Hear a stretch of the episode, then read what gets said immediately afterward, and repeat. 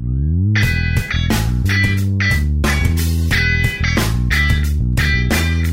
Re, apa kabar? Berharap semuanya baik-baik aja. Selamat datang di podcast Bangga Surabaya.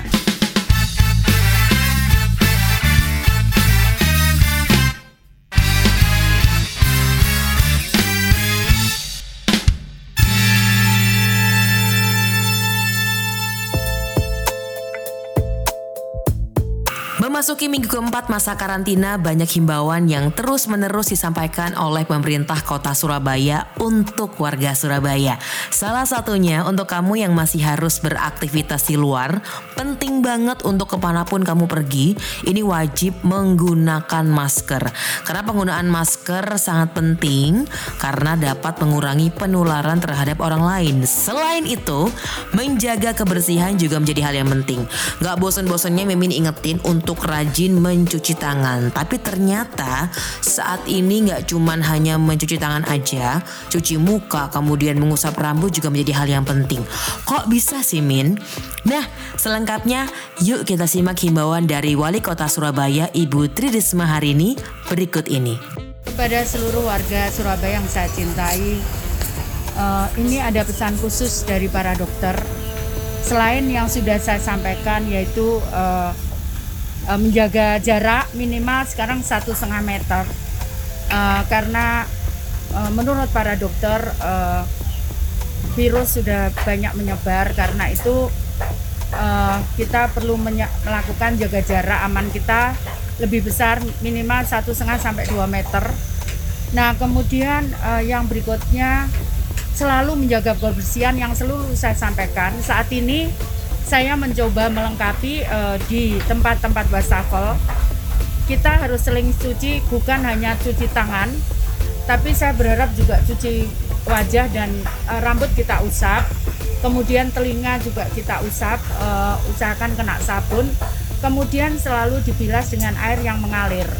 Dan uh, kemudian setelah itu dikeringkan minimal penggunaan sabun itu 20 detik supaya uh, kuman bisa mati Uh, tadi saya sampaikan bahwa di wastafel kita sudah kita lengkapi dengan sabun yang bisa aman untuk wajah dan uh, tangan kita serta rambut. Uh, yang berikutnya adalah uh, saya dapat pesan khusus bahwa sebaiknya kita mulai menggunakan masker, uh, masker uh, mulut uh, ke mana pun kita berada, di mana pun kita berada. Uh, kenapa demikian? Karena menurut para dokter uh, dengan menggunakan masker maka kita bisa mengurangi mengurangi 95 sampai 100 uh, eh, persen untuk penularan.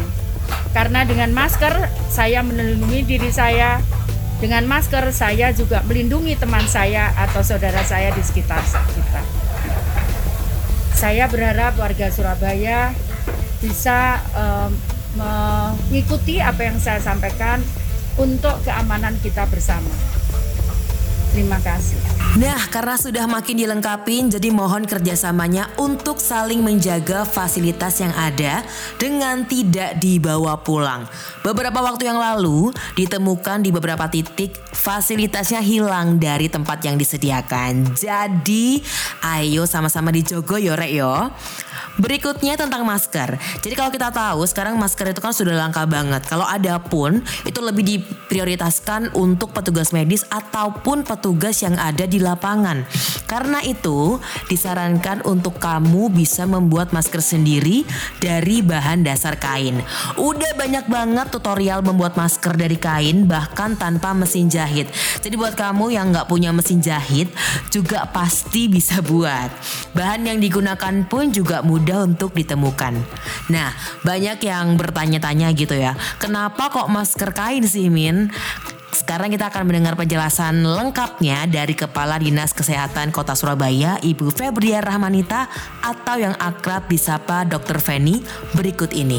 Uh, bagi masyarakat sebetulnya masker tidak hanya masker seperti ini ya ini masker bedah ya uh, tetapi bisa memakai masker kain yang dibuat oleh UKM ya itu bisa dipakai karena masker kain juga bisa menangkal supaya droplet itu 95 sampai 100% tidak keluar ya tidak uh, menularkan kepada orang lain. Jadi uh, yang dimaksud masker di sini tidak hanya masker seperti ini, tetapi masker bisa dari kain dan bisa dibuat sendiri sebetulnya. Tetapi kalau tidak banyak UKM UKM ya yang yang sudah uh, membuat masker dan dari Disperindak kemarin dapat 9.000 kami distribusikan ke seluruh puskesmas sing uh, ke seluruh puskesmas untuk membagi kepada pasien-pasien yang datang ke puskesmas sehingga mengurangi penularan gitu. Uh, untuk uh, berarti kalau tadi dokter bilang uh, bisa buat sendiri kain uh, minimal kira-kira ada berapa lapisan dok kalau seandainya warga membuat sendiri? Uh, minimal dua lapis ya minimal dua lapis itu dilipat kecil aja dibuat di, dua lapis itu sudah bisa meng, mencegah penularan. Nah bila semua memakai ya kita sekarang karena uh, virus ini sudah ke mana-mana ya jadi kita paling tidak keluar rumah harus pakai masker. Tadi uh, kita juga harus menghimbau cuci tangan pakai sabun.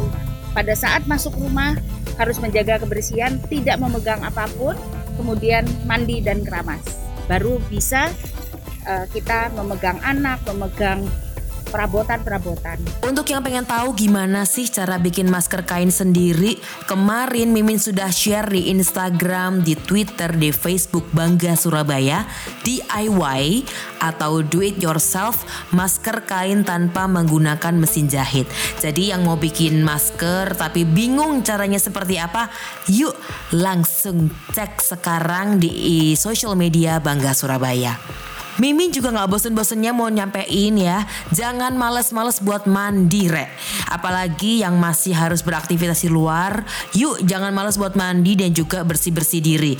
Pastinya Mimin juga ingetin terus untuk selalu jaga kesehatan dengan minum vitamin, makan makanan sehat, dan meskipun kalian beraktivitas di rumah, boleh banget loh disempetin untuk olahraga, ya minimal olahraga yang bisa dilakukan di rumah. Kemudian jangan jangan lupa juga untuk rajin berjemur. Dan untuk informasi lengkap tentang COVID-19 bisa dilihat di website resmi pemerintah kota Surabaya di lawancovid19.surabaya.go.id. Sekali lagi bisa langsung dicek di website resmi pemerintah kota Surabaya di lawancovid19.surabaya.go.id www.surabaya.go.id. Di website ini, kamu bisa tahu informasi tentang COVID-19, kemudian kamu juga bisa melakukan deteksi dini COVID-19 dan juga update informasi peta sebaran COVID-19 di kota Surabaya. Setiap hari bakal diupdate untuk peta sebarannya seperti apa. Dan pastinya jangan lupa ikutin terus sosial media Bangga Surabaya mulai dari Twitter, dari Facebook, dari Instagram, dari YouTube dan juga pastinya podcast Bangga Surabaya yang bisa kamu dengerin di Spotify, di Anchor dan juga di Google Podcast. Akhir kata untuk kamu yang sedang mendengarkan podcast Bangga Surabaya di mana pun kamu berada untuk selalu stay safe, keep healthy, keep hygiene and always keep smiling ya. Mimin pamit undur diri, sampai jumpa di podcast Bangga Surabaya berikutnya.